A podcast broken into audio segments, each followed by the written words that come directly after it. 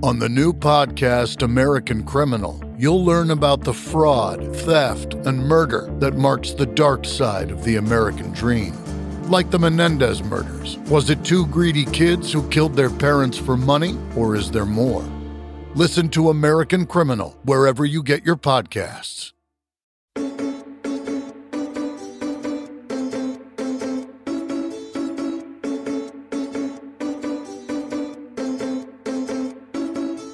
Hey, everybody, welcome to Performance Anxiety, proud member of the Pantheon Podcast Network, and I am your host, Mark.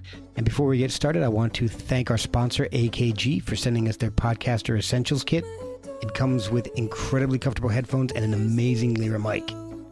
Beth Jeans Houghton, aka Du Blonde, joins the show. We talk about the value of free shoes, week long constipation, and bootlegging your own records.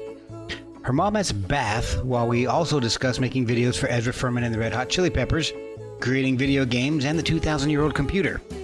We swap childhood phone numbers, and in between all these hilarious tangents, we talk about her career from the beginning all the way to the new Du Blonde album, Homecoming. It's a great album that everyone really needs to check out. Pick it up at dublonde.co.uk. Follow Du Blonde on social media. Follow us at Performance ANX. And if you like the show, rate and review it. That actually helps us get in front of more ear holes. You can get us a cup of coffee, no commitment, at ko-fi.com slash performance anxiety. Merch is found at performanceanx.threadless.com. Now take a deep breath and let's dive right into Du Blonde on Performance Anxiety, part of the Pantheon Podcast Network. Trust me, she'll love it. Okay. Um, this is Du Blonde. Um, my human name is Beth. and uh, I'm here to. Oh, this is awful. I'm here to talk about my album Homecoming, which is out April 2nd, which B might be in the past already. So it's too late. um, and uh, yeah, it's called Homecoming. I'm really excited to put it out. And you are listening to Performance Anxiety. Oh, baby. Yeah. Yeah. Yeah. Hey, how's it going?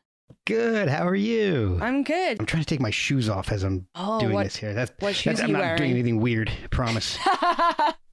Shoe. oh, green. Yes. Free too. So free green shoes. That's great. How how come they were free?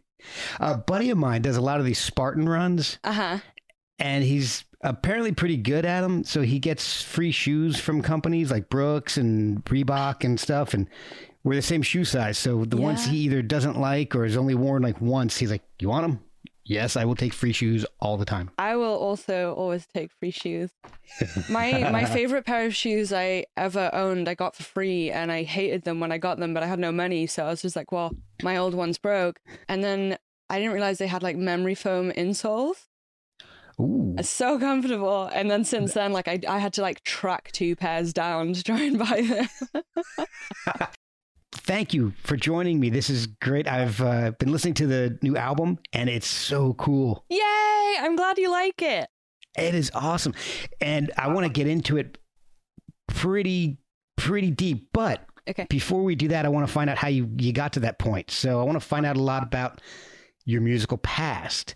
And I know that both your parents were graphic designers. Yeah. So did they have like artistic musical inclinations as well? Was there a lot of music in the house? And There was, yeah. kind- So there was always a record collection, which is actually right behind me. This is my my childhood bedroom I'm in that my mum then turned into her office. Um, Wow. but there was, I would say, about twenty LPs, and then I think I was about like six or seven, and my mum played um, ah, "Ladies of the Canyon" by jo- uh, Joni Mitchell. Oh, okay. Yeah, yeah. Yeah, and she played it on vinyl, and I remember because I'm in like a, I was born in 1990, so I was like, "What's this?" Like a big black CD, and then yeah, it was like uh, that. That was kind of it. I heard that record, and I was just like, "This is." I think the I've obviously amazing music, but the thing that blew my mind was that like someone's voice, Joni Mitchell isn't dead, but like even if someone's dead, their voice can come out of this like plastic disc. Yeah. It's like mind blowing, and you just don't really think about that with CDs because they kind of disappear into whatever machine, and then the music comes out, and it's it's just you, you don't think about it. It's a little more sterile than a vinyl. Yeah, exactly. And I think that just sort of like ignited this kind of like desire to like make things like that. And then so it was like a lot of kind of like 60s West Coast stuff. Um, and then when I was 12, my dad played me this Frank Zappa compilation, which I think was called something like Have I Offended Someone? or Have I Offended You? And it was all of his most like offensive songs. Oh, nice. And I heard that and I was like, this is fucking amazing that you can have like someone. I can swear on this, can't I? Yes. Okay, good. I have to check. I do radio stuff and I have to like hold it in. I'm like, ooh. Um, That's got to be tough. yeah, for me especially. and it was just, I think it was the the combination of like humor and sarcasm and almost like theater, and then also like great pop songs. Um, and then yeah, and then I got into when I was about fourteen, I got into like uh, psych rock kind of stuff, and I I used Oh, to. cool. In England, we say skive off school, but I don't know what you guys would call that. Playing hooky. Oh, there you yeah. Uh, Yep. And uh, yeah, and I used to go and hang out with these guys in their 30s who were all in this kind of like psych rock band. And I'd get stoned and listen to their rehearsals. And then that was kind of like the be- beginning of it all. And I started playing music or like writing songs when I was like 15. Wow. That's pretty early. Do you think I always thought I was so late to it? And I was just like, if I'd only begun when I was four, I'd be like, amazing. You'd be the Mozart exactly. of whatever genre you'd picked. That's all I've ever wanted to be. so, were you taking and were you playing any instruments before getting stoned and hanging out with the psych guys, or I I played I had like piano lessons when I was like 7 and I hated them so much. everybody does? That's from I never got them, so I'm just, just lucky. I I'm think living it's the- vicariously through all the people who hated them. Yeah, I just I couldn't stand because I the first thing I learned to play was Chariots of Fire. Um and I just wow. which I it's a it's a great tune, but I used to play it probably at like 300 BPM, and my teacher was just like, "This is not." My teacher looked like that. You know the guy who works in the comic store in The Simpsons. Oh yeah. So he was just like that. He was called David, and he used to just get like so pissed at me for playing it really fast. And he was just like, you know, you've got to follow like what it what it was written to be. And I was just like, fuck that. Why? Why? um. And then so I, I quit piano and I hated it. And as soon as I quit, I wrote my first song when I was like twelve. Oh wow. Um, because I could do whatever I wanted, and I, I, I part of starting to write songs was because I, you know, I was learning guitar and piano and all of this stuff, and I hated that if you're playing someone else's song, you can play it wrong, but if you play your own song, no one can tell you you're doing it wrong. They, probably that's a an ego great thing. point. That's true. yeah. so when did you start playing in front of people? Um, I think I played my first show when I was 15, and I, Wow. I See, early, early. Well, I'm yeah, I guess so. Looking back at it now, I'm 31 now, and I it's one of those things where I think when you're a teenager, you're like, I am so grown up. you. Oh like, yeah. I I've got three of them in the house right now. So Oh goodness, 16, 17, and 18. good luck. Uh, but it's funny because then every every year that passes, you're like, God, I knew nothing. But yeah, Oh, I was super nervous. I was a really shy kid, so when I first started playing shows, like it wasn't, it didn't come naturally to me at all, and I would just have like a panic attack and sweat and like play everything super fast because I I wanted to get through it. And then also like including getting Chariots of Fire. yeah, I just got on stage, played Giants of Fire. no, um, and I there was quite a few gigs that I would be either not allowed into or kicked out of the venue because I was underage. And then my mum would Ah. have to like go up to the bouncer and be like, "My daughter's playing a show." Your mom sounds awesome. oh, by she's the way. fucking great. She's my best friend. yeah. Oh, that's awesome. Yeah. That is so great. Yeah. So when did you get serious about music? Because from what I understand, that wasn't your chosen profession. You were going to go a different route. Yeah, I was gonna do. I wanted to be like an artist or a fashion designer, and then, well, I bought a guitar. I started playing shows, and then I also started watching Almost Famous Oh, yeah. repeatedly. And I was like, God, I want to be in a band. And I started listening to more bands like outside of the '60s, of like like folk rock genre. Um, and I just, it's funny because my first record is is not super rock. A lot of people thought it was folk, and they're wrong. Oh, okay. So I won't say it was folk. I, let me change my notes. Not folk. All right. well, we there was some folk elements, but for me, I was just like there was also kind of like '60s girl group and psych and rock and all of this stuff. But yeah, and I I just always wanted to be like the front guy in a rock band. I don't know. I just I was just like, God, that's so fun. Um, Well, all right. I'm gonna, I'm gonna give you a, a quick aside here and plug something for you. Oh. I'm part of a podcast network. Uh huh. This show's on Pantheon Podcast Network. Very fancy. Ding! I get a little check mark for that. But we have a, a show on there. If you if you're a big fan of Almost Famous, there's a podcast that goes through the movie minute by minute. Every episode they go through it minute by minute. How do Yeah, I not called- know about this? I will find it. I'll I'll text you a link to it. It's called the Almost Famous Minute. Oh my God, that's so And- great. If I if you're interested in talking to the guys about it, I will hook you guys up. Yes! That's excellent. All right. So there we go. I would love that. Okay. I'm changing my notes now. So again, so I can have my own reminder. Hook hope Beth up. That's a weird way to start a sentence. With almost famous minute. Okay, cool. Because they have guests guests on there all the time to talk about the show. So this is I'll get you guys all together. Amazing. Okay, so back back to uh, whatever the hell we were talking about. I don't remember where we were. Neither do I. oh well. You're starting to focus on music as more than just a, a hobby or anything. Yeah. So you so you were wanted to be a fashion designer, but you actually you have had your designs on the uh, the catwalk at London Fashion Week, right? Oh no, I was just modeling for that. I have this friend. Oh, okay. She's called Pam Hogg, and she's just this incredible designer. I think she began in like the eighties, and I grew up sort of like seeing her designs. And I, there's very few actual fashion designers that I'm interested in, but I think I sort of like recognize Pam as having very similar kind of like outlook on life as me. Okay. Um, and then I saw her at a festival once, and I was like, I was with my mum. We went to Hop Farm to see uh, Bob Dylan. And I was like, Oh, my nice. god, that's Pam Hogg. And then my mum was like, go and talk to her. And I was like, I'm too scared. And then I met her at a party years later, and she's just like, you have to be in my show. Um, wow. and it's completely like modeling is not something that I'm comfortable with or enjoy.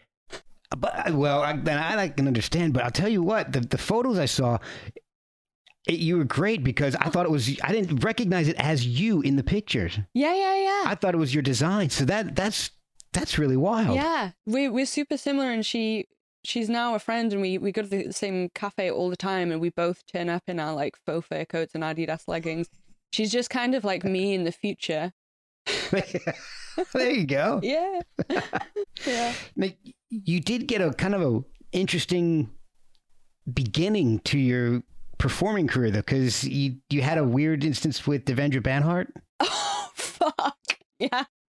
So what happened there? 'Cause- so I was like, um, I think I was like 17 at the time, but when I was 16, I'd gone to one of his shows, and I don't know if he still does this, but he used to do this thing where sort of halfway through his show, he'd be like, "Is there anyone in here who like writes their own songs, who like wants to come and sing a song?"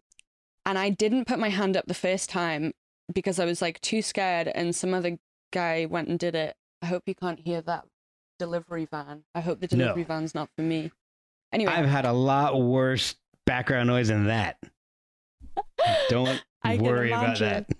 um yeah and then so and i really regretted it because i was like i was a huge fan of his um and i was like god like i i missed that chance i have to get over my nerves and everything and then the year later we we're at this festival called green man in wales i think it was about like 10,000 people in the audience, and then he did the thing where he's like, "Does anyone want to get?" And I put my hand up, and then like I got like pulled out the crowd, and I had to like sing this song, and I was like, yeah, I was like 17, Wow. terrified, and it was just so so fun, and it was one of those things where I realized that it doesn't make a difference if you're playing in front of like ten people or ten thousand. Like for me, it's not.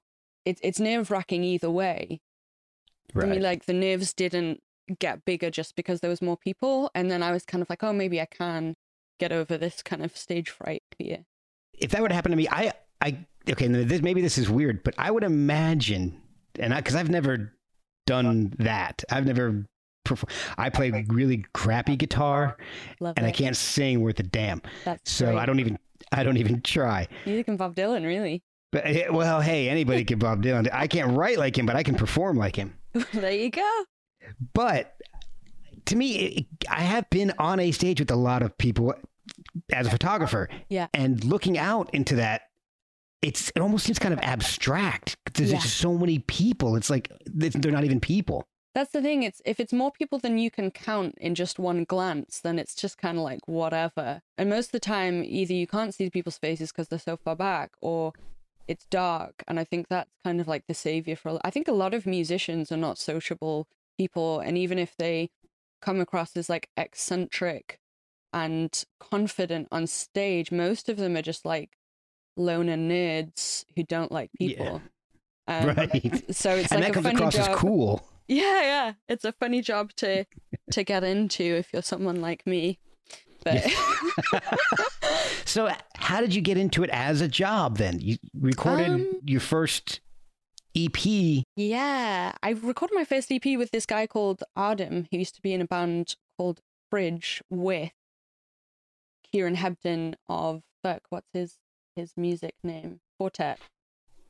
Oh, oh, Four Tet's Yeah. awesome.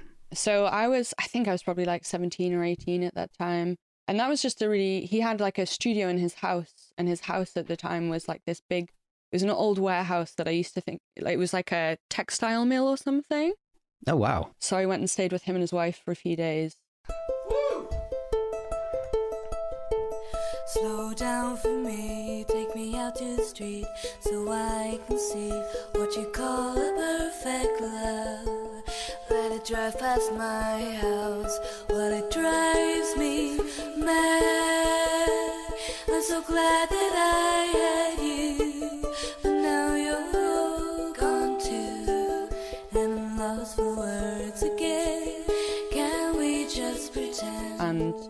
we recorded, and it was, it was the first time I'd kind of like seen the technical side of like recording and stuff. And then so I got um Pro Tools and stuff when I got home. Oh wow. Um, that was the. It's funny. I don't think of because usually when I think of like my first record, I don't think of that EP. I think of the first, like the yours truly cellophane nose record. But that was probably, yeah, the beginning of that, and then just through like playing shows, um, I just met like a bunch of people. It just kind of happened quite naturally. It wasn't like um. I think most of, I think probably the first three years, I was just kind of doing something for fun, and then every time there was an opportunity, I was like, oh my god, amazing. But it wasn't kind of like when I started smoking, I thought I was a social smoker for about four years. So I realized I was like sneakily buying tobacco behind my mum's back. I was like, I've got an issue. nice. I, I've never, I never got into that. I was thinking about starting with the patch though, and just like easing my way into it that way. I'm actually using a patch right now. I, I quit three years, three months ago, and I, I was a smoker for 18 years. Wow, man, Yeah. I, I gave up liquor for Lent, so that's, I thought that's that's hard enough. How's it going? It, I've been good. Good. I've been very good. I have had one drink, but with with my dad. So That's fine. So once Easter gets, phew, back to it. That's the way it is. but uh, so the first EPs were were pretty much just you, Just me. Yeah. and you've got some really cool stuff on there. Like, hey, that's no way to say goodbye. Oh, I will return. I promise. Pretty Mm. shoes is beautiful, by the way. I oh my god, you've that. done so much research. This is like a whole nother lifetime for me.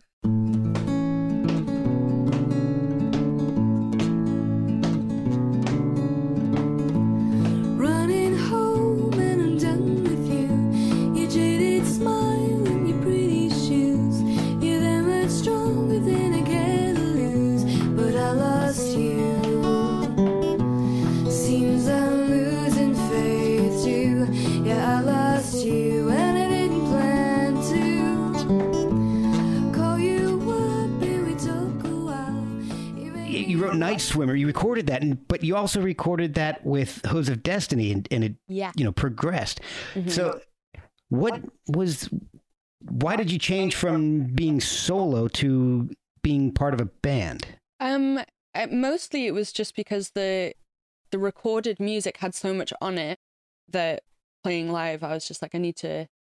I've always struggled with this throughout my life of like, well, do I record something that I know I can play live, or but I wasn't really thinking about it at the time, so I put like a bunch of different instruments on it, and I didn't want to go out and just play kind of like an acoustic version of that without the stuff.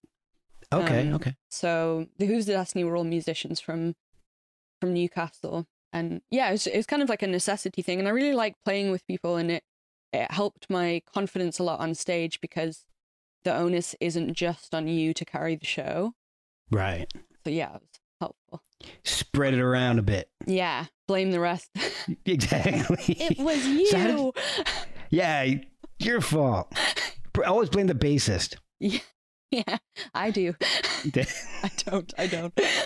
So how did you come up with the name Hooves of Destiny? That's that so was weird. I I can't even remember it began it was a total joke. I think that we were kind of like because at first it was just you still it, it was just like Beth Jeans Houghton and then there was these musicians who were playing with me and at some point I was just like you guys should have your own name because I'm like I'm super into you know like the the 50s and 60s sort of like band names like Okay. I can't think of an example now but you know like Johnny whoever and the and the what's it Question mark and the Mysterians. Yes.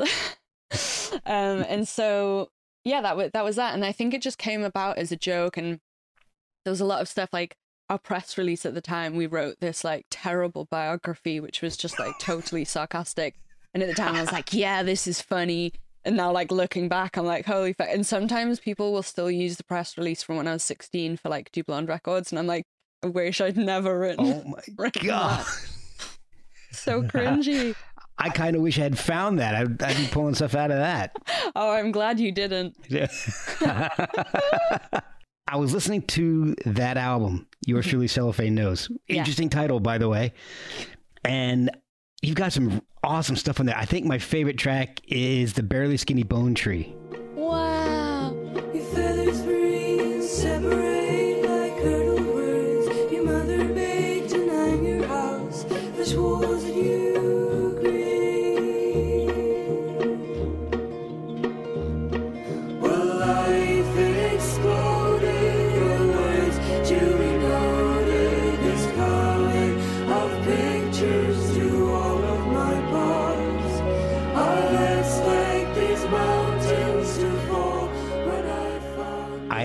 Love that song. And you, I mean, you, you redid uh, Night Swimmer, which was also cool. Yeah. But like Dodecahedron, and I like the uh, the little hidden track at the end of Carousel. Oh, yeah.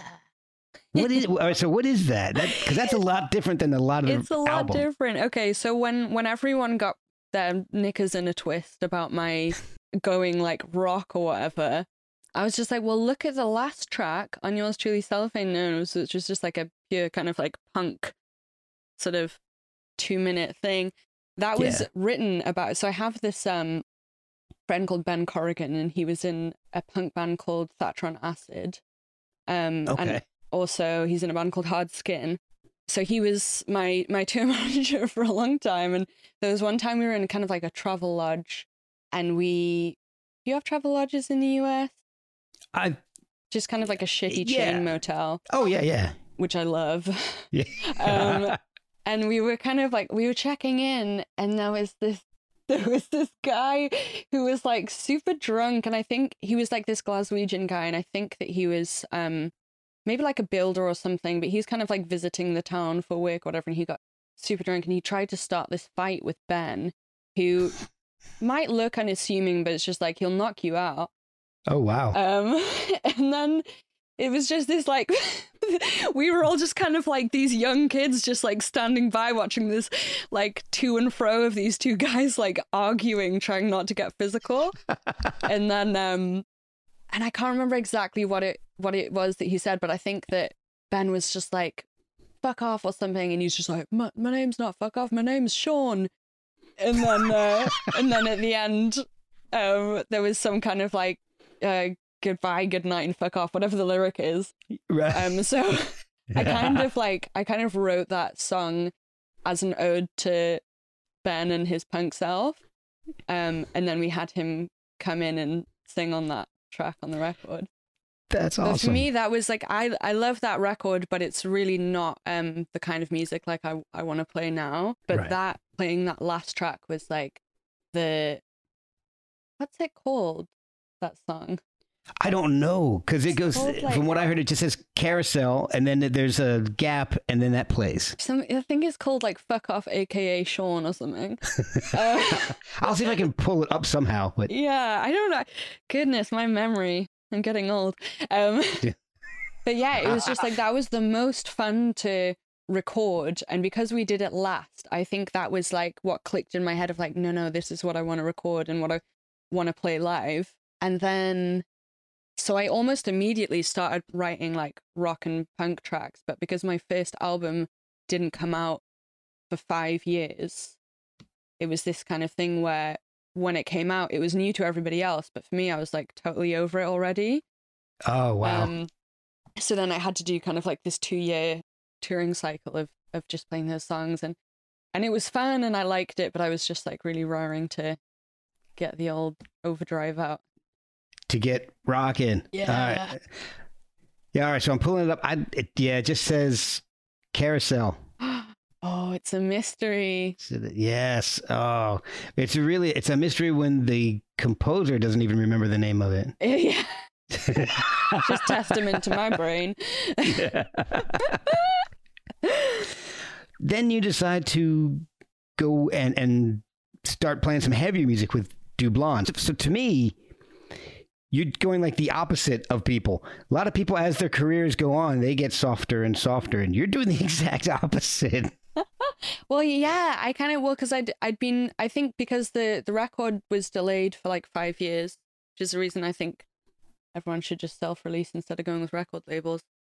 Yeah. Um, and then so yeah, I was just sort of so so ready to to do all of that stuff, and I'd we'd actually gone out to LA to make a kind of second Beth Jeans Houghton and the Hooves Destiny record and it was just kind of at the point where I think like a lot of the guys in the band wanted more say in because previously like I'd written like most of the parts and it was always like my stuff and they played with me um but it was moving much more into a direction where I like lost control over it didn't it wasn't even my music anymore really um Uh, so then I was just like I've got to go solo um so I did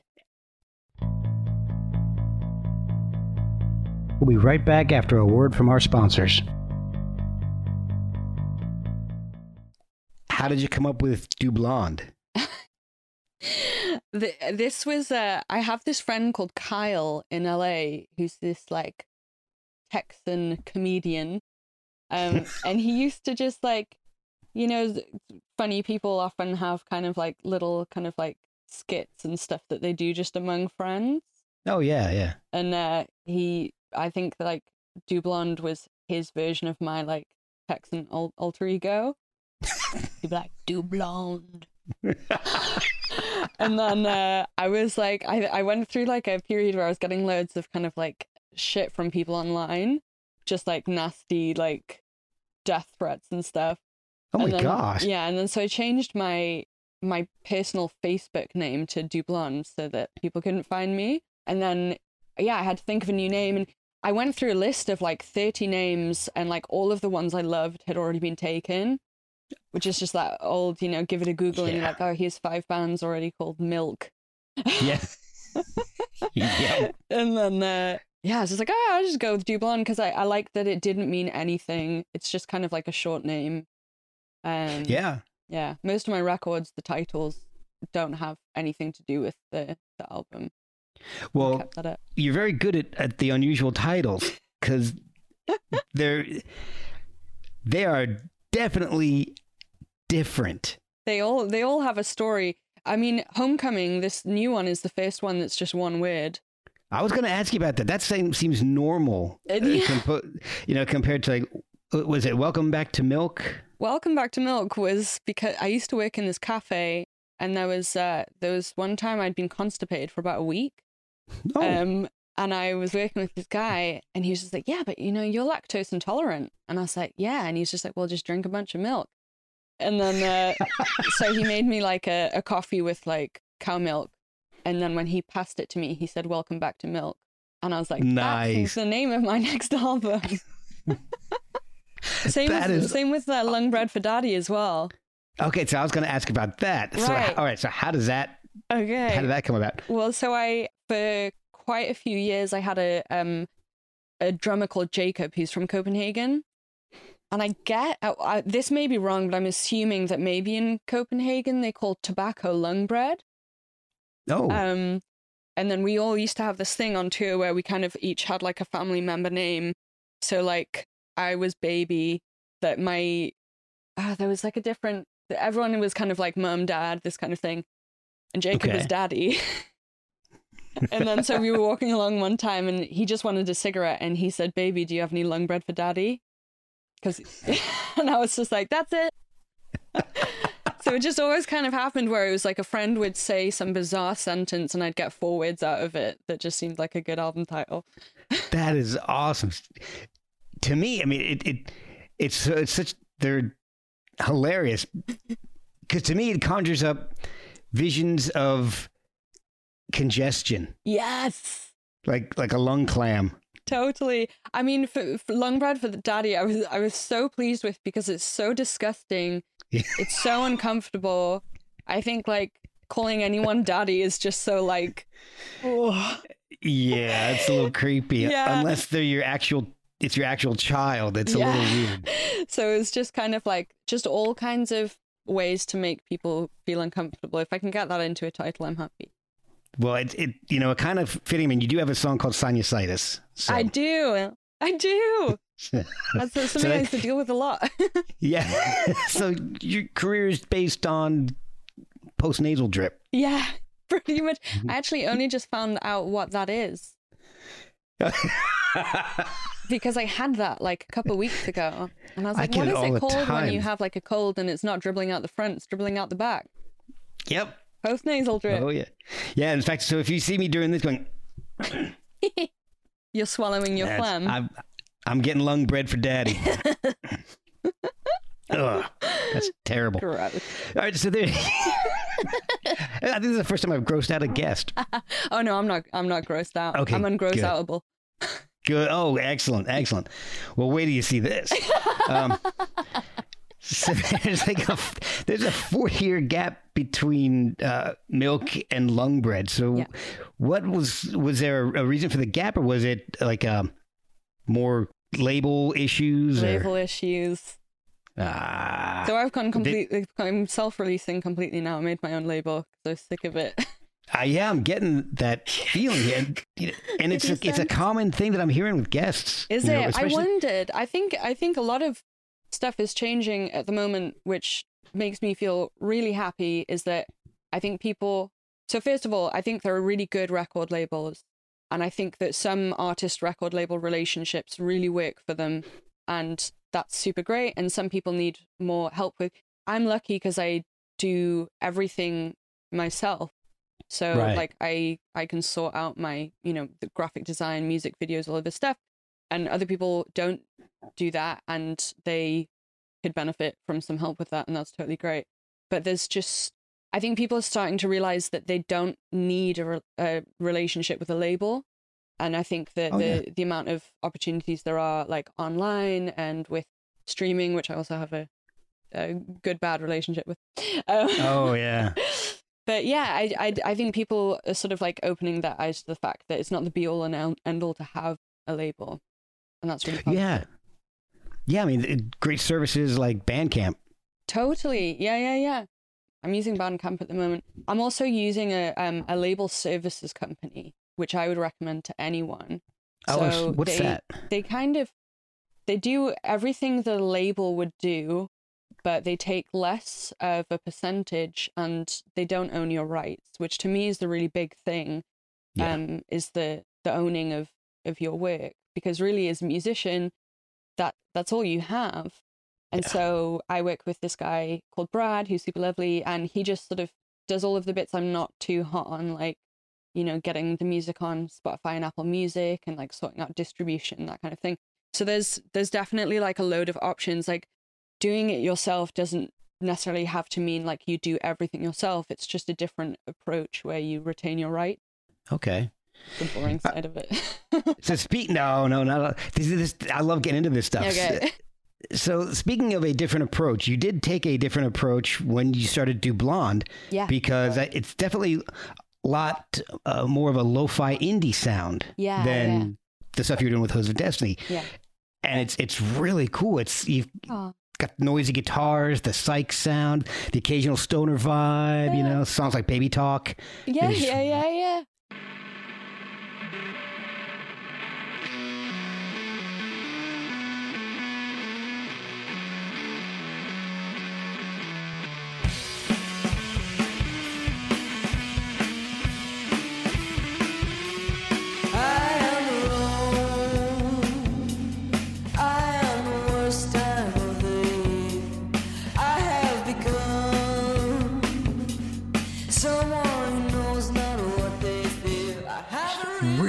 Cool stuff. Um, I'm so Raw glad. Honey.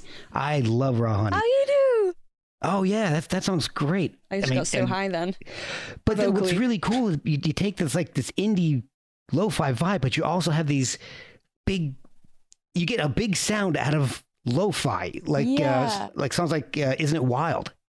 Oh, Very yeah, ballady, yeah. but it's a but it's a it's a that indie was sounding. super lo-fi. That that one I just did on my computer in LA, and we tried to Wow. re-record it properly, and it just wasn't working. So I was just like, let's just stick the demo on it. Uh, that's my granddad talking at the start of that one. Oh, is that okay? Yeah, I was oh, asking that's him awesome. what I was just like, you know, what do you think happens like after death? Do you believe in God? Like all of this stuff. I interviewed both my grandparents for like four days. I was like, they won't be around forever, and they were such great, pa- great parents. Well, they were great parents, Yeah, not to yeah. me. Fuck you. Yeah. Um, no, they were super great, and I just kind of, I was like, what am I? They were such good storytellers and such great, lovely people, and it was just like, you know, what's your advice for young people? And they were like, travel, and then they're like, if you don't like your job, if possible, change it. Just like all of this, like really good, solid, like non-judgmental advice. That's great. I mean, Yeah. because you get to the point where I'm at, if you don't like your job, you're kind of stuck. Are you though? Oh, not to I say that's not to that's not college. to minimize it and say that it's not easy. That's true. Yeah. I can do it, Yeah. but I don't know if I'm going to. Anyway, That's okay. all right. All right. so, uh, some of the lyrics in the in your song sound fairly. They're either autobiographical, Yeah, or they have definitely have a genuine story behind them. Like I think is it Raw Honey where the lyrics are "Take a trip up, take, take a trip up north to Mother Dew." no, no, Malibu. all the damage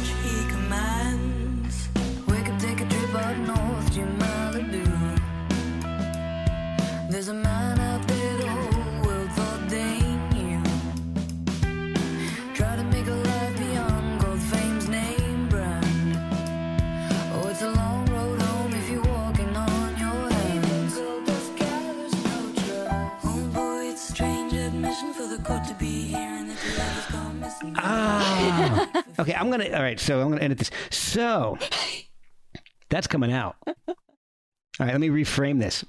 Are any of the lyrics autobiographical or have genuine stories? yeah, they all are. And I, yeah, because I see, I've seen like a, you know, there's a lot of musicians who, my friend Ezra Furman, for example, she writes really amazing songs that maybe they're partly autobiographical, but she's very good at like, in the same way like Bruce Springsteen tells like a story and it's Yeah. about a couple, you know, going about their day and one, and one is a murderer or something. Right. Um, and I've never been good at that because I feel like I'm so like a. This sounds super cringy, but like I'm so emotionally involved in what I'm singing that I don't feel like I could um sing about something I didn't know about. okay, that Um, makes sense. And it's also been like very therapeutic for me in my terrible mental health journey to like be able to put stuff into a song. Like I always felt whether I was putting something into a song or into a painting or whatever, I just kind of encapsulate it in that thing and then it's done and I can kind of walk away from it. You know, in therapy where they're like, give me your saddest moment, put it in a box and I'll take it. And like you leave it there or whatever. So it's just like that kind of thing. Um, Okay. yeah. You've also done some graphic work. How did you get into that? And, and are you still doing that? Yeah. Because I know you, you did do a, a really cool video for you you done you've done one for Ezra Furman, Yeah. Red Hot Chili Peppers, and a bunch of others. Yeah, yeah. Well, so um, that was kind of like when I was like a kid. My my we weren't allowed uh, computer games or video games. Me and my brother, and um, my mum just taught us kind of like Photoshop and Illustrator. Okay. So I can remember when I was like six or seven, I used to draw on Illustrator or InDesign. I would draw these figures, and then I would draw like different hairstyles. And then because they're on different layers, I'd be like, "No, she's got pink hair," and like, "Now she's wearing a bikini." um, and there was a point when I was doing the Chili Peppers video where I was just like, "Oh my god, this is just like a glorified version of like my six-year-old fun and games." but so yeah, And- it but was now just you're getting paid for it. now I'm getting paid for it. Well, not not during the pandemic, but yeah. So that was yeah, that was always something I did, and I've always done the like artwork and stuff for my records, and and I'm really lucky to have um kind of like a side thing that I do that is still creative because I could not last in an office. yeah. I just fucking hell. I didn't think so either. yeah. But you also created a video game. Yeah, I did. Oh. How So how did that happen? And wh- what's the video game about? Okay, this this is super fun because I've actually I've had to put the video game on hold work because I've been in Newcastle for a year with my mum and I I built this like hyper speedy PC to like build the video game on and that's Oh, in cool. London so I can't get to it. Um, oh wow. but so the video game, all I can remember is I was walking. Some sometimes I'll just get an idea and I don't know where it comes from. But I was walking along the street in London. I was on the phone to my mum, and I think we were talking about like me wanting to learn Spanish. And then all of a sudden, I was just like, I want to build a, a video game where like each island has like different tracks from the record and blah. blah. So I cut her off, and then I, I, I was like, bye, leave me alone. And then I called um my friend Zach, who I have to tell you about Zach. He's amazing. Yeah. So I met Zach in a car when I was in LA, and um, I someone had just mixed Lung Bread for Daddy. It Okay. wasn't very good. It was just one of those things where you're like super excited to get the mixes back. And then, oh no, no, so it was like mixed or mastered. No, it was mastered. And it came back and I was like, oh my God, it sounds so like a lot of um like mixing engineers and mastering engineers will try and like compress everything so everything sounds loud. But like with my Right. stuff, it's super dynamic. So I want the quiet bits to be really quiet and the loud to be really loud. Right. Um, and then Zach and his then girlfriend had picked us up, and we were just talking, and I was saying like, oh, I just got these masters back, and it's super. And then his girlfriend was just like, well, Zach's a masterer, and I was like, what? Um, Wow. So um, I'm going off off uh, subject here. Anyway, That's all right. so you can cut all that out if it's um. So I got Zach to master the record. I'd never heard anything he'd done, but I just had this feeling, and he saved it, and I loved it so much. And then we just sort of start. We were just like really good friends because we have a lot in common. We're both kind of like into like spirituality and technology. And then so, and he also was really into teaching himself how to code Oh, this cool. is where we got the video game. So I called Zach and I was like, Do you want to make a video game? And he was like, Yeah. Wow. So I put like a very tiny budget together and then I taught myself how to kind of like 3D model and like I created the avatar. Um, wow. And then we just we did it all using like free um software. I'm saying this because more people than they know can probably build a video game and they didn't realize they could. So I want more people like myself who has never played video games to just go and make shit. um, and yeah, so like it's it's called Garden Boy, and the you play as like an avatar of me, and I'm like but naked but wearing like a cowboy hat. I'll send you a clip of it later. yeah. Then- and then so like you can run or fly, and it's all of these like CGI islands, but like super tropical. It's kind of like based a bit on LA. And there's like water you can like fly into, and it goes like splash. Um, just stuff As water will do. yeah, and then we put kind of like a, a nature sound thing in the background, and I was just like, it was really um relaxing making it, and I was just like, it'd be lovely if this was just like a game that people could play where it's just kind of like is explorative a word? Like Yeah, you I think so. explore, Yeah. Yeah, and then we just kept like adding stuff, and I was like, look, you can like do this, and we can do that, and just sort of like it was both of us. You know, he'd never coded like a game before. Um, he had to learn like C sharp and stuff. Oh, Um, wow. And then between us, he was in LA and I was in London. We'd just be on the phone every day, being like, if you type in like whatever hashtag whatever, this thing happens, and this object will stick to this object. Oh, neat. Yeah, so I do. I probably haven't described it in a way that sounds super exciting, but it's so fun, and like we're putting in like more gameplay elements where you know you have a certain amount of lives and you die if you don't do your shit. so you, you got actual objectives and everything. Yeah, yeah, yeah. And it's Oh, just like a nice place to kind of like house my my stuff. And there was one thing with like my old record label. I was just like, I really want to have like posters on the underground. I think it was with Welcome Back to Milk. Because I was just like, if I saw someone wearing a merkin on the underground in London, like I'd look them up even if I hated it. Um, Yeah. And they were like, well, let's see how the record goes and then we'll advertise. That doesn't "Okay." seem So I, I built be... a billboard in the game advertising my new record. that is awesome. oh, there's also Let's- an sorry, there's also an art gallery in it, and you can go in and you can use a QR code to like find the actual physical artwork and buy it. oh, sweet. Yeah. Okay. That's, That's awesome.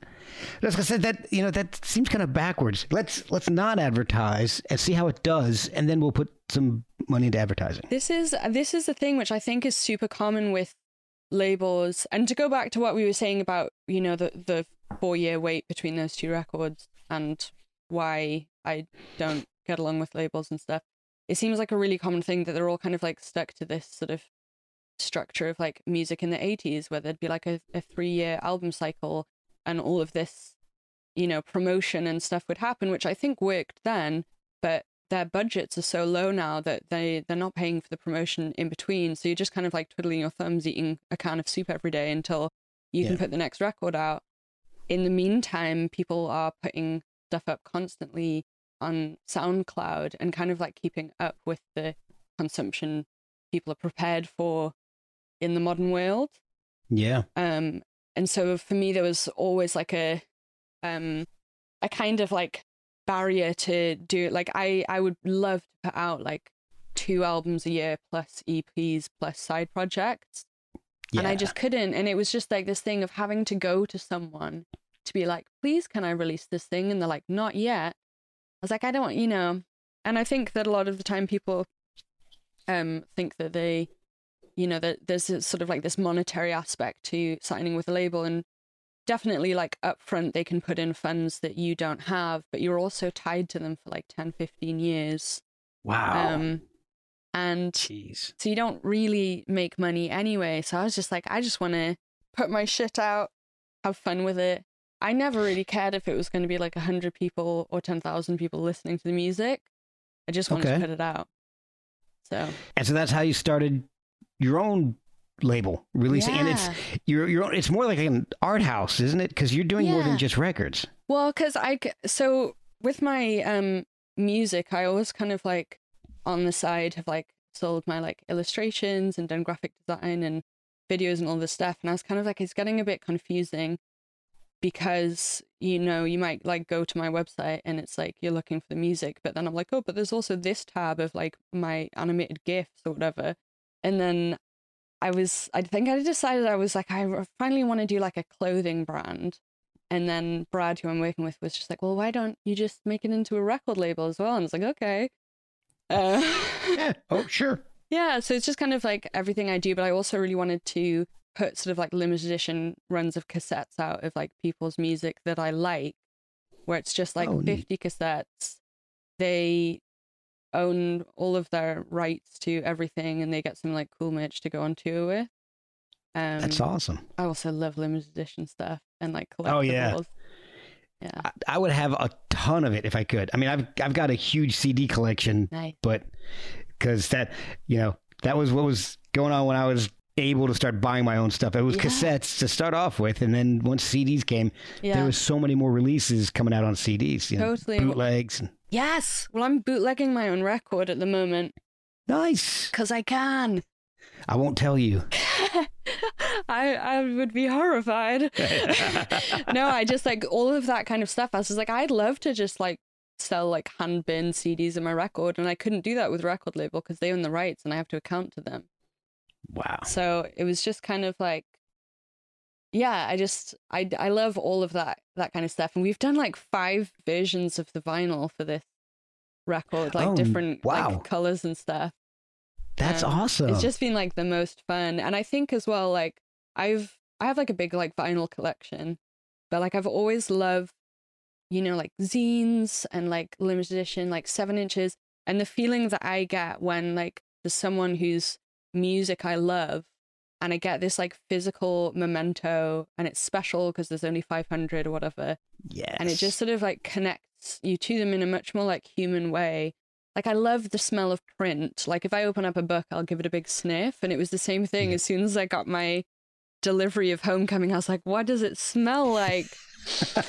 um, and so yeah, I just like I I really wanted to sort of create a place where I can like cultivate that for like me and my side projects, but then also like friends and stuff. So you ended up starting this new album in LA, right? Yeah, And LA kind of punched you in the face as soon as you got there. it did. Tell me what, because you made an interesting friend who helped after after your guitar was stolen. yeah. So, So, uh, yeah. I want to hear about this story. Okay. It's one of the weird. I mean, I've had like a lot of weird stuff happen to me, but so yeah, I went to LA and it was. I hadn't been for like a year and a half because I have this horrific fear of flying. Oh, Um, to the point where like I used to sort of like pass out if I had to even buy a plane ticket. It was a phobia, Oh like a true phobia. gosh! Wow. Um, and then so when I was like, I've got to get over this, and then so I booked a flight for nine months in advance, which I never do. it was like a Um, baby. Huh? It was like your airplane baby. Yeah, exactly. Yes, it was my gestation period. and then, so I was like, okay, I've got like nine months to prepare or whatever. And then I was just like, you know, like I was coming to the end of my last record deal contract. And I was just like, maybe this is the time that I finally make what I want to make. Um, so I, I went to LA to go and write the record, and then I drove to San Francisco with my friend. And on the way, I called my friend who lives in San Francisco, and I'd left a guitar there in his studio. And then I texted him, and I was just like, "Oh, um, like I'm coming to pick up that guitar," and he's like, "Oh yeah, it was like stolen a couple months ago." And I was like, "What?" Oh. I couldn't believe I forgot it. to tell you. Yeah, well, that was good. Yeah, and then so um, and I loved that guitar, and it's the one I played on Lung Bread for Daddy, and it was just this like '80s Strat, and uh, I have weak fingers, so it's just like the action was really good, and it was super easy to play. Anyway, Oh. got stolen, so I was just like super bummed. And then it was kind of like Christmas time, and then like I didn't have anyone to like hang out with on Christmas Day, and I was just like super like down and like, um, Oh. and then my friend Ezra was playing a show at Largo. She was kind of like doing this like in between bit, at this like Christmas comedy charity thing. And Jeff Garlin was doing a, a set or whatever. I think he was like hosting or something. And then so we were backstage and we were all talking about music or whatever. And I didn't know that he was like a, a big like rock fan, like massive I- rock fan, huge guitar fan. I didn't realize that until I had done a little research and found this story because I know him from Goldbergs and Curb Your Enthusiasm. Yeah, yeah, yeah. Well, I well the thing was, okay, so I was in a relationship with a guy in LA years ago, and it was this super like messed up relationship, and he was like a gun collector, and it was we were just kind of like stuck in his house for three months in the dark, eating chicken Oh. wings. Um, Wow. Takeout Chicken is about him. And the thing that kept me going was Curb Your Enthusiasm. And Jeff was my Oh, nice. favorite character. When that, Oh, yeah. that woman's, I was just like, Jeff, you fat fuck. and and it was just like I just loved it, and it was one of those things where like you know when like you're going through like a really bad time, and there's a character on a show or a TV show that's just gotten you through some things. Like you always have like a place in your heart for it. So then Oh, when I saw Jeff, I was like. uh, Did you call him a fat fuck? yeah, no, no, I didn't. Nice to meet you, Um, you fat fuck. you fat fuck. I wonder if people ever say that to him. I'm Uh, going to now if I ever meet him. Call him that beep beep beep. Yeah. All right, send me his number. I'll text him right now. yeah. and then so yeah, we were talking back backstage, and then Ezra had mentioned that my guitar was stolen, and then Jeff was like, "Wow, what kind was it?" And I was just like, "Oh, it's the Strat, whatever." And then he was just like, "Meet me tomorrow at like whatever place." He was just like, "We'll get you a guitar," and I was like, "What?" And it was one of these things where it's just like I, I don't like receiving big things like that from people because I I don't like knowing that I can't give something of equivalent value back. I understand that completely. Yeah. But then I was also in this place where I was just like, I don't have a guitar and I've come here to make this record or whatever. So he like gave me this amazing strat, which is just the best guitar I've ever played ever. I didn't know anything about like um custom guitars. I didn't know that they were hand wired and I just thought they were like fancy expensive guitars, but for no reason. um, and then the moment I played it, I was like, "Oh my god!" Like the the pickups are really like hot, and like you just you don't even have to have a pedal, and it's just there's so much sustain. Um, Ah. and then I wrote Undertaker.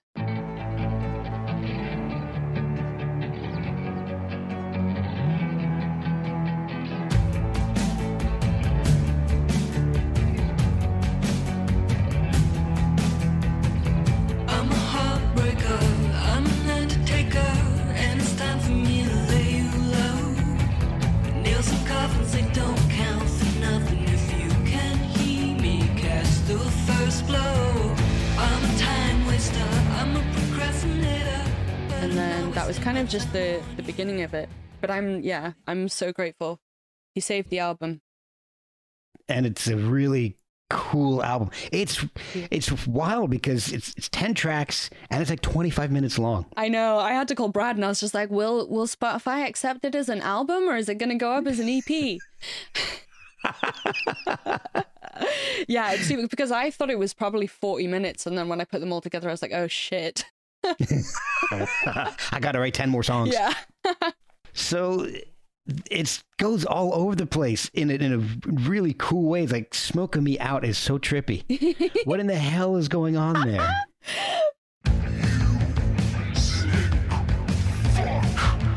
It's a dark night and I don't have time to be wasting on people who don't love me like I deserve. Fresh ones in the dryer. I've got brains and I've got a duty to myself to engage only with the most moral of humans. But what's this? anything that you want, boy, but you're smoking me out. How am I gonna be what that you was. So I'd written, um, I'd written the chorus for that, which is pretty much like a sort of like poppy '60s. You know, it's just a, a pop song chorus or whatever, and I really loved the chorus. And if I don't write an entire song in one, I really struggle to like write another section for it. Like I'm out of the mindset. And I wanted it to be on the album, but like every time I wrote a verse, it just kind of sounded like a worse version of the chorus. Um, and then I think it was like the day before we were mixing, and I was just like, I'm just gonna like give it a one more go. And then I, I was kind of like playing around with this like octave pedal on my voice, which initially I I just dropped it one octave and I sounded the double of my brother, which is Oh, wow. super weird because you wouldn't think that we have like the same voice, but obviously mine's just an octave high. Anyway, and then so I think I was just kind of like testing the mic. I was just like, I'm just gonna like do whatever comes out. And then this like nasty piece of shit came out. And it was just like, you sick fuck. Yeah. And then I just like kept going with it. And then the towel bit, I think, was like my mum was out at the time and I think she told me to put like my laundry away for like washing because my mum's doing my laundry at the moment, which I'm really grateful for. Um but yeah, and it was just kind of like I really like the idea of, you know, like a shock rock alter ego where you can just be this like egotistical, nasty person. Um yeah, and then it just sort of came out and then I just doubled it and I was like, oh, that's all right, that'll work. Um That, I, Yeah. I was wondering because I'm like, what? Is, what the hell does that even mean? a lot of it it doesn't doesn't make any any sense. Another one of the songs on the record is Ducky Daffy makes no sense at all. I, well, I like I like how you start the album with "pull the plug," which is essentially a phrase ending something. Yeah, oh yeah. I hadn't thought about that. I thought you were going to say plug, about the bit. Pretty much means somebody's dying. Yeah, yeah, yeah. Well, I guess I, I kind of. I think it was just probably about a relationship dying, which is what most of my songs are about. It's what most of my life is about. Well, oh, uh, my wife may hear that. I'm not going to talk about any of my old relationships. So. Uh, let's just say I'm glad they're old relationships. Yeah. So I can't help you there is really cool. And I was not familiar with the farting suffragettes That's until then. so good. I know that you've been feeling sorry for yourself, but baby, I can help you there. That kind of walk, that kind of talk will see you fall. Yeah, baby, I can help you there. I'm getting out of this town, I'm getting back on the road. Pray like I'm going down and sing like I'm getting home. I know that you've been talking, spitting with your tongue, but baby, I can That's so good. That's, and I haven't even had a whole lot of time to check them out. I just think the name is, it'll stick with me forever. As it should. They're fucking great. They they supported me at a show in Newcastle, which actually I think was probably my last show before all of this happened. Um, and I hadn't heard of them before, and they turned up and they just played this like great punk set. And then it was the kind of thing where sometimes you'll play a show and everyone's just kind of like slowly bobbing along. And you're like, I Okay. really wish that they like, you know, like loosen up, whatever. And then just like the fighting suffragettes were just like all over the place, moshing and like the singer sort of just was like topless. And I was just like, these people are fucking amazing. Like, just like made my day because it was just like all you want to do when you play a show is like have fun. And they just kind of like forced everybody else to have fun. Um, that's great. and then I initially like I had like a whole list of people. I know that like I, it seems like I have quite a few guests on the record, but I wanted it to be like top to tail guests. Oh, Um, yeah. And then so with I can't help you there, I was just like I really want this like raucous like nasty singing in the chorus, and I was like the farting suffragette. That yeah, and it, it's such a cool song. I think my favorite on the album though is "I'm Glad That We Broke Up." ah, thank you. That is so catchy. That has been in my head for days now.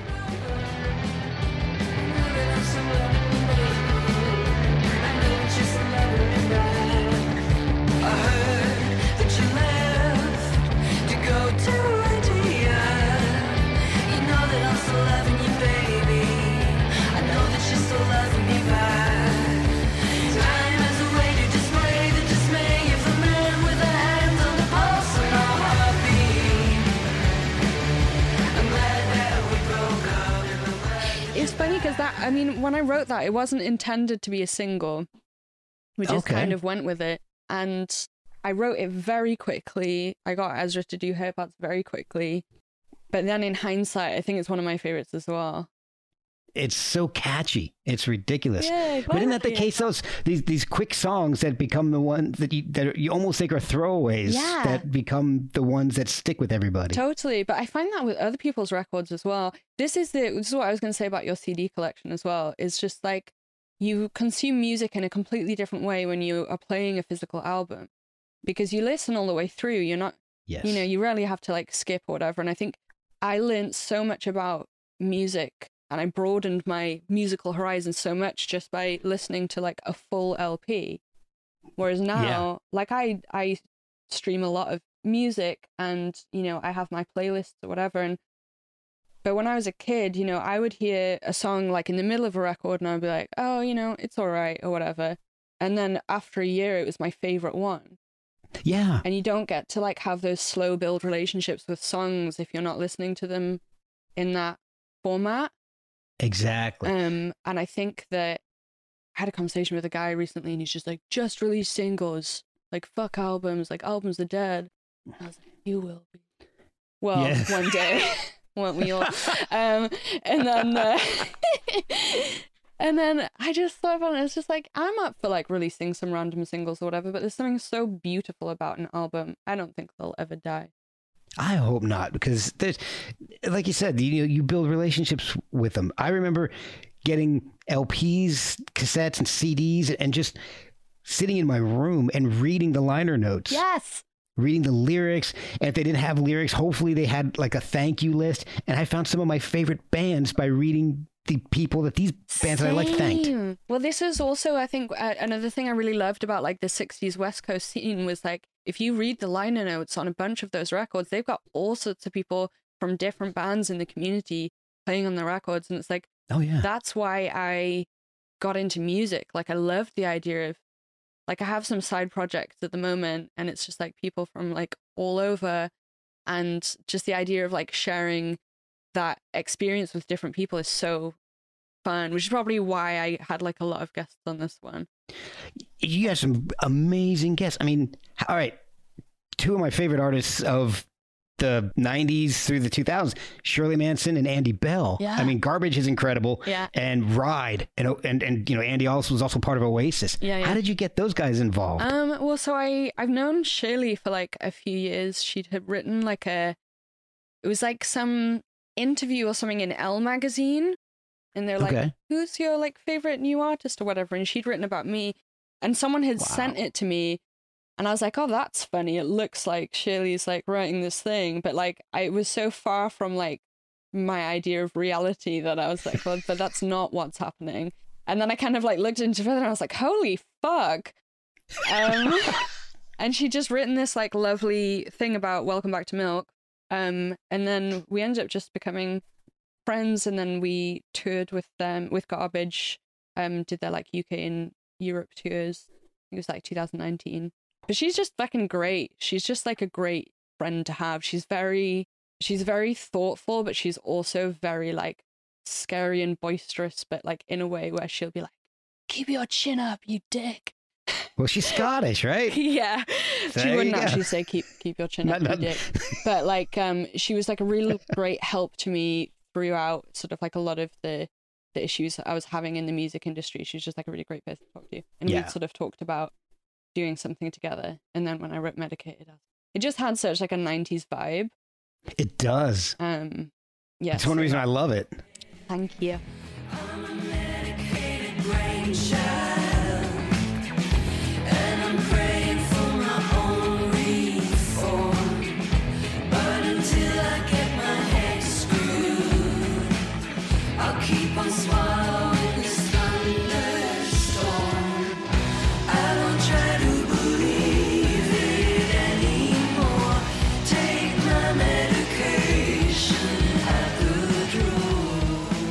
It's funny because I, I wasn't into the 90s growing up because I was a 90s child and I was like, this sucks. Yeah. Um, and then now that I'm an old man, I'm like, oh, yeah, it was quite good. Uh, I, I, I'll be honest with you. I loved grow. I love being the age that I was in that time. yeah, I bet. It, it was really cool because you had so many things. It wasn't. You didn't have the music wasn't as easily accessible Mm-hmm. back then as it was now. But I kind of liked that because it was a hunt. You had to search for things. You would find yeah. all kinds of weird stuff. That's the other thing about records is like I I looked for stuff so much more and then when you discover it you have this kind of like not ownership over it that sounds very controlling but it's like, like an investment. yeah totally and it's like I've worked to find this now I Yeah. will listen whereas like when you know a streaming service goes like this is your daily suggestion from us you're like I'll give it a listen Yeah, exactly. And what I found for me, and I don't know if anybody else feels this way, but for me, when I had to spend, and we had a really cool record store close to my house. It Yeah. was Princeton University was was not too far from where I grew up in New Jersey. yeah And they had a big college radio station, and so they would get tons of promo CDs. Ah. and they would just unload them in this one local record store called the Princeton Record Exchange.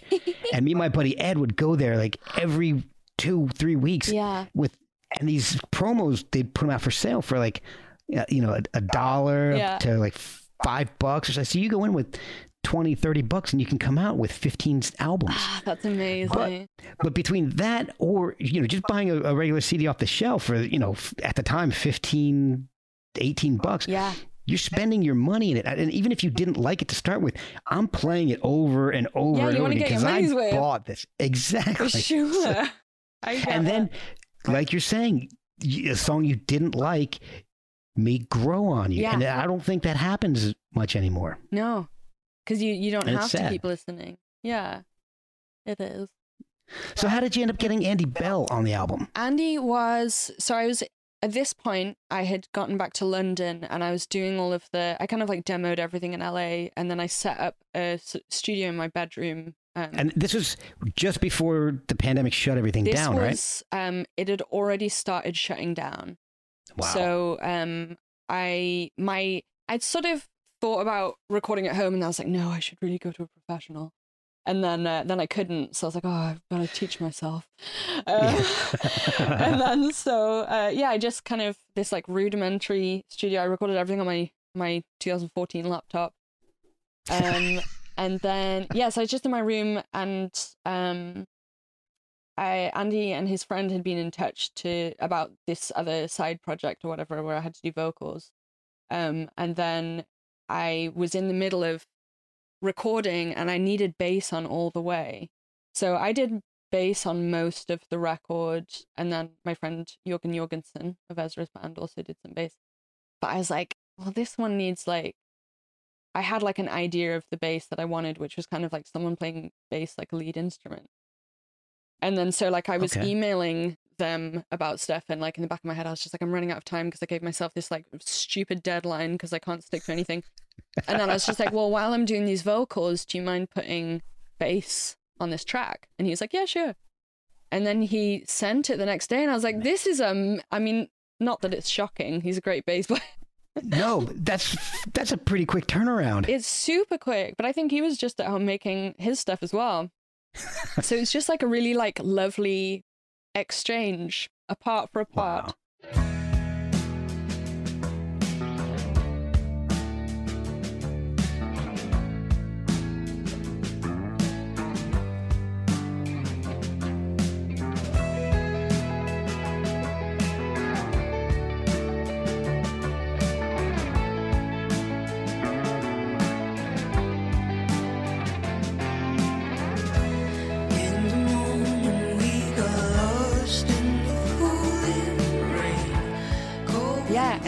Like really made the song. I feel like, and we put it super high in the mix because it's just that sort of like meandering, like harmonic bass line, um, and it it brought it all together.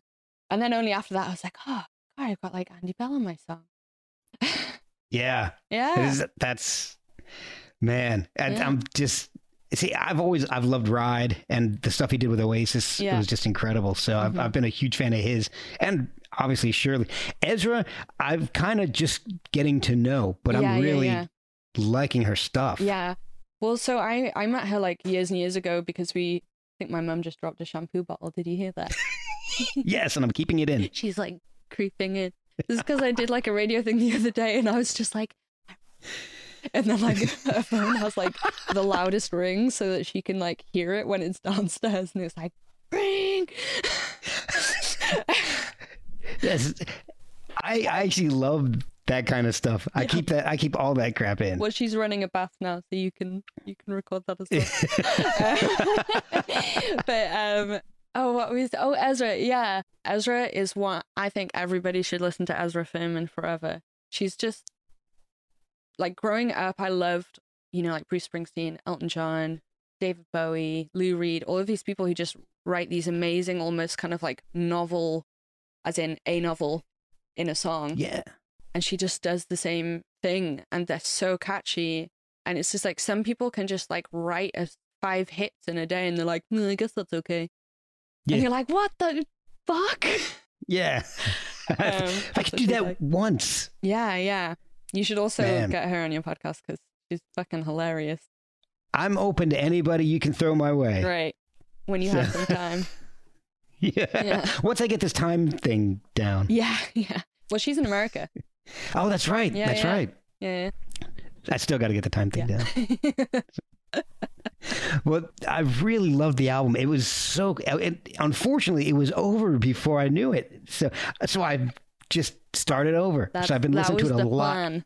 You've got kind of a cool mix of, of stuff. You've got the lo-fi. Yeah. You've got the ballady stuff. You know, "Take Me Away." It's just really, really wide variety of of sound and styles on it. It's it's really a really fun listen. Thanks. I'm. I I like to uh, always end with a sad song. I I've want noticed people that. to walk away being upset. no. So you start off with "Pull the Plug," Mhm. and then you end with a sad song. That's the plan. No, I like having like a variety of different songs. I'm trying to. The more I make records, I'm trying to do like a record per genre, or a genre per record, so that because I used to be a lot more wild with that, but now I'm like I really want to do like a happy hardcore record after this, rather than putting happy hardcore next to rock into one album. I don't want to confu- Okay. confuse people too much. Well, yeah. Yeah. Is gonna have you gonna go back to the strange names, or are you gonna? Let's a little see. more- I'm definitely going to stick to shorter names, I think, because my my birth name, Beth Jeans Houghton, is a real fucker to have to write down on like when I'm like signing forms and stuff. And yeah. then Beth Jeans Houghton in the Hooves of Destiny, also a nightmare. Like when I have, to, I'd had to do like the artwork for the albums, and I'd be like, oh my god, it's it's like 190 characters. so yeah, and also because I I did the handburn CDs, and I was like writing, you know, like take one for the uh, team, you know, in the list of songs. I'm just like my hand hurts. So look got- out for one word titles. I've got the exact opposite problem. My entire name is eight letters. Is it? Oh yeah, Yeah, it is. you don't have a middle I don't name. have don't have a middle name. Do you wish I'm actually a second. My dad is has the same name, and my son's the third. So Wow. we, should, we should probably all be serial killers at this point. But you should. Do you have um? Do you do you put second down when you write your name? Only if it's like a super legal document, like Oh. my mortgage. I think that you should uh, you should really get on that. Sounds I- so I- official. That'd be regal. Yeah. Be pretty real. Maybe I can take Harry's place in in the mo- among the monarchy. Funny that we now share a royal couple. Yeah, it's strange. Mm. I don't know. I don't know if I consider Meghan Markle very royal. She's a little. It Did you see like that a lot interview? of other people don't also. Damn it. I saw literally about two minutes of that interview, and it was basically Harry saying something and Meghan like, shut up. Wait, I didn't see that part. Me and my mom watched like an hour of it. I think as well because like we grew up with like Diana and stuff. And Yeah. like having seen how certain people from outside are treated. It was very much kind of like uh You kind of, you, you were just waiting for the shoe to drop. well it was just kind of like I- don't blame them for leaving at all. Yeah. I can understand it. Uh, It's just, don't tell me how hard it was. You know, you're still making a shit ton of money. Yeah, but also, but the thing is about that, because I saw someone had been like, you know, oh, she was locked up and like, oh, I live in this council house and blah, blah, blah. But I think in terms of that, it, you've got to look at like the human sort of psychological side.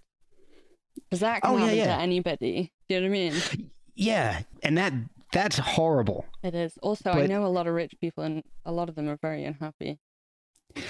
And that, yeah. And I can see that. I, I, and I, that's the thing. I think I could be a pretty happy rich person. I just need that opportunity. I think I'd be really unhappy because a lot of when I'm not feeling creative, I have to be anyway because I need to pay my rent. And if I Yeah. I really don't know how badly being rich would affect my output and making stuff is what like keeps me going. See, I have the opposite. I think it would help me out because being a f- one of the things I've, I, I mean, I'm a photographer for years and I love it doing it. Yeah. One of the things I got into bef- right before the pandemic hit was I, I started doing it and publishing my stuff more. Yeah, yeah, yeah.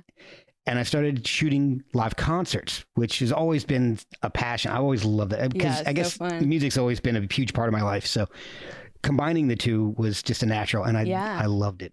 So if if I had unlimited income, it didn't have to worry about my mortgage. Yeah. I'd be doing that, Yeah, yeah, totally. That makes sense. I think, and that would make me happy. yeah, I can see that. Because you got a family. Yeah. I'm just me. Uh, yeah, I need. I do need a stable income at this point. Yeah. I got three about to hit college, so Oh, God. yeah. Well, Ooh. my my oldest is she's well on. She's got a, a path already. She knows what she wants to do. She took nursing classes in, Oh, in high school. She's about to graduate. And she's going to take, she's going to go to a local community college for two years, get her core classes done Yeah. before she transfers a- to focus on nursing. But she's already got her certified uh, nurse's assistant certificate. Wow. And she's actually today she's working. She's at a hospital working. She's doing a twelve hour shift. So she's eighteen. That's amazing. I know. Oh, It's- you must be very proud. oh, it, my heart just bursts every time I talk about it. And also And- a relief, I guess, because it's just like, that's all you want for your That's- kid.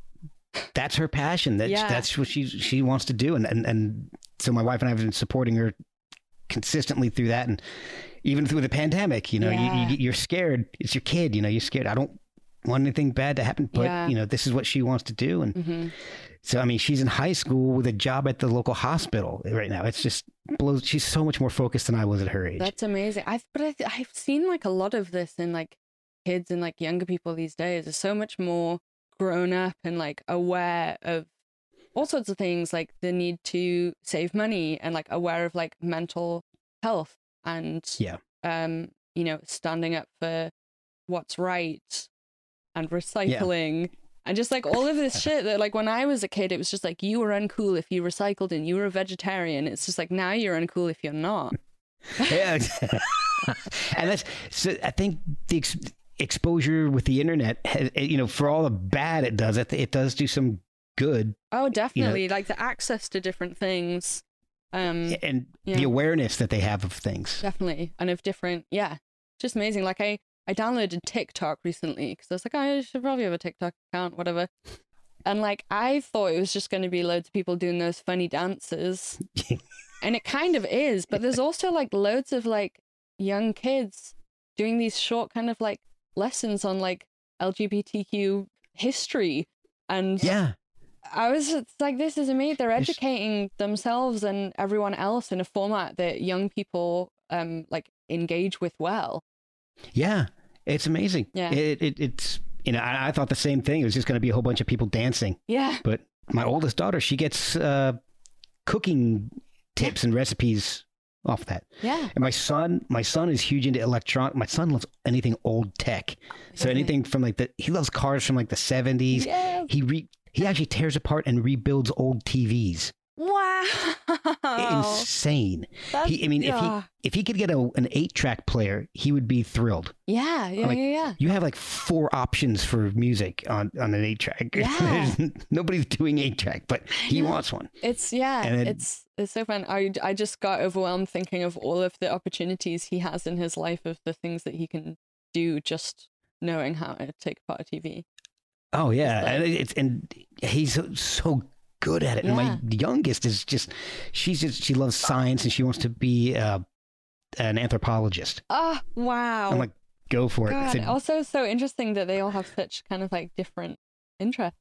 yeah, it's so and, and they're all- you know they're there's um is it 11 months between my first two and 10 between the second Yeah, two, yeah, yeah. the, the second and the third, and they're just so so different. It's Yeah. amazing. Wow, So- never never boring.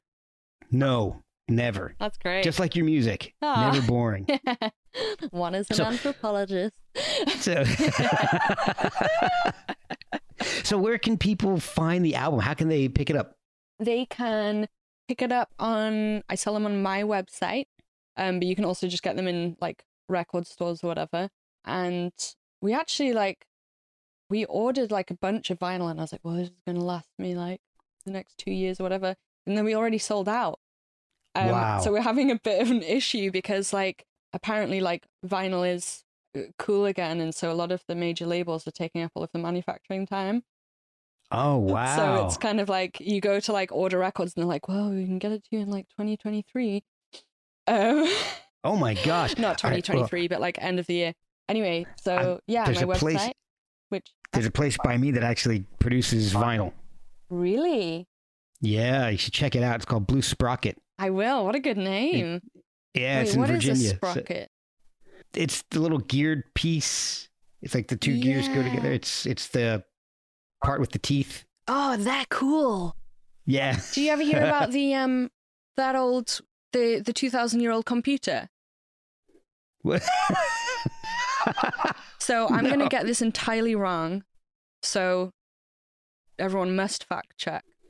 But they found, I think in like 1901, they found this shipwreck in Greece that had this thing on it. And they're like, oh shit, this is like the earliest analog computer ever made and it's 2000 years old. And so basically, I don't know if like the ship was like attacked by pirates, aliens, who knows but it went down and it changed the course of history because we would have had technology like way earlier.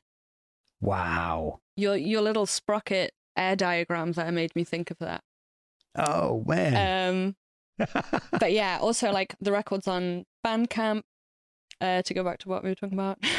Yeah. I, I, I go up on tangents too. It's so do I. It's like a really big issue for me, and I'm trying to like rein it in because my brain is just not linear.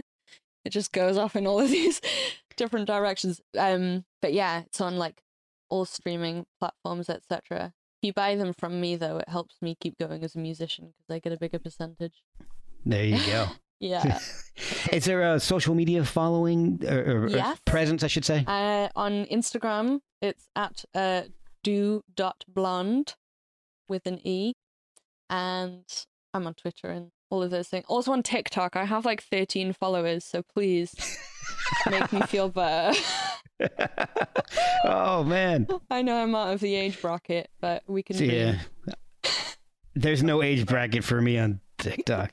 you know, there's no 47 year old age bracket. Actually, found a guy on TikTok the other day who he's called like aggressive reactions, and he's just like, "Have you seen I've him? seen that dude. Yes. He's just He's like, awesome. You fucking keep your chin up. You're fucking amazing. and you're like, Yeah, I am. just so Yes. good. Yeah, really great. But yeah, my what's, what's the website so people can actually order directly from you? um, www.dublonde.co.uk. I think. All right. I'm just right. like I should I should just check. Yeah, that's the You don't know- website. I asked that, and nobody knows. Nobody knows their websites. It's like my phone number. I don't. If I if I had to call my kids, yeah. I'd be screwed because I just look them up by their name. I know. Okay, so we have this soap in England called Coronation Street. Have you heard of Okay. it? It's yes. The, it's the longest running soap ever. I think it's been going for 60 years and they put out like six episodes a week. Um, so Jeez. I got really into this. It's not the kind of thing that me and my mum would ever watch, but in recent years we've become addicted. But there was this scene in this recent episode where this uh, character who's pregnant is locked in um, like the back office of a supermarket and she can't get out. And then she goes into labor and like her phone's dead and it's all like, God, what's Grace gonna do?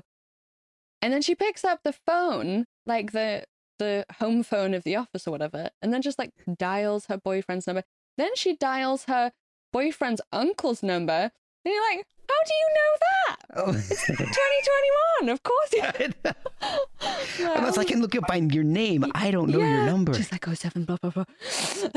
Oh, it's it's you know it's funny because I used to be able to rattle off my buddies. My one my my friend his uh he actually lives in the house he grew up in. His, his parents passed away and he inherited the house. yeah.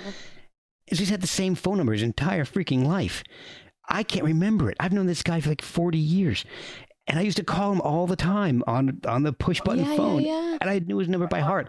I don't remember it. I remember my my home phone for anyone who wants it because it doesn't exist anymore is 0191 the first phone number that I can remember is when I was well the first time I lived in Virginia when I was like in second however old you are up until like third fourth grade Like I was 703-754-9598 I can barely remember my my number on my new phone but I I got that one down That's yeah. It's a, it's funny what you remember. I was actually talking to my friend the other day because I had this incident with an ex-boyfriend once where where he'd like he'd done a shit in this toilet and I went Good in after start. him and it was too big to flush. and then so like I'm a very caring person. I didn't want him to be embarrassed. And then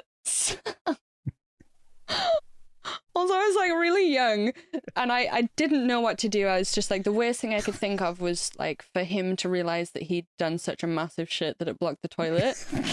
so I like and also he didn't have a plunger. So I wrapped my oh. I wrapped my hand in tissue and just kind of like sliced up his shit with my hand. And then I, I went to flush it, but like because I used so much tissue paper, like the toilet blocked. And then I still didn't want him to be embarrassed, so I told him I'd blocked the toilet, and then he didn't let me, live it down.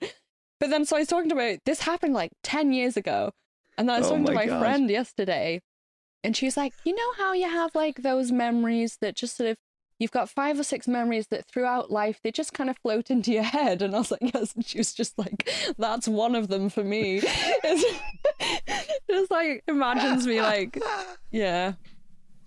Oh my god I gosh, told that's the perfect story to end this on.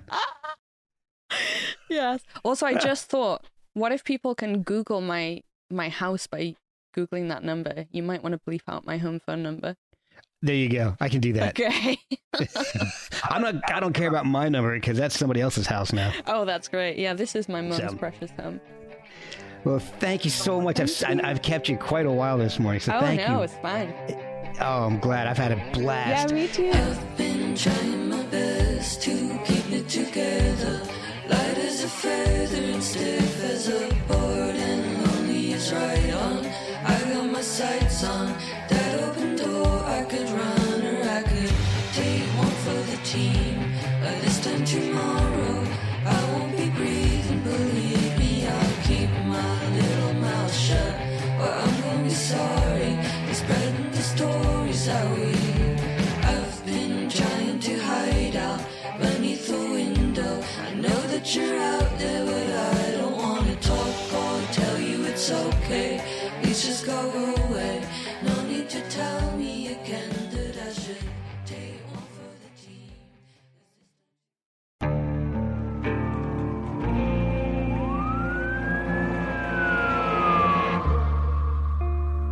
What would you do to achieve the American dream?